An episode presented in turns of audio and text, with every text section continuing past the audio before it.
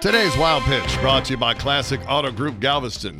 Lady Gaga, who's performing at halftime during the Super Bowl at NRG Stadium, wants to sing from the top of the stadium's dome. Wow. Her team's trying to work out technical safety and insurance issues. They're even considering cutting a hole in the roof. Wow. That's not going to fly with Bob McNair.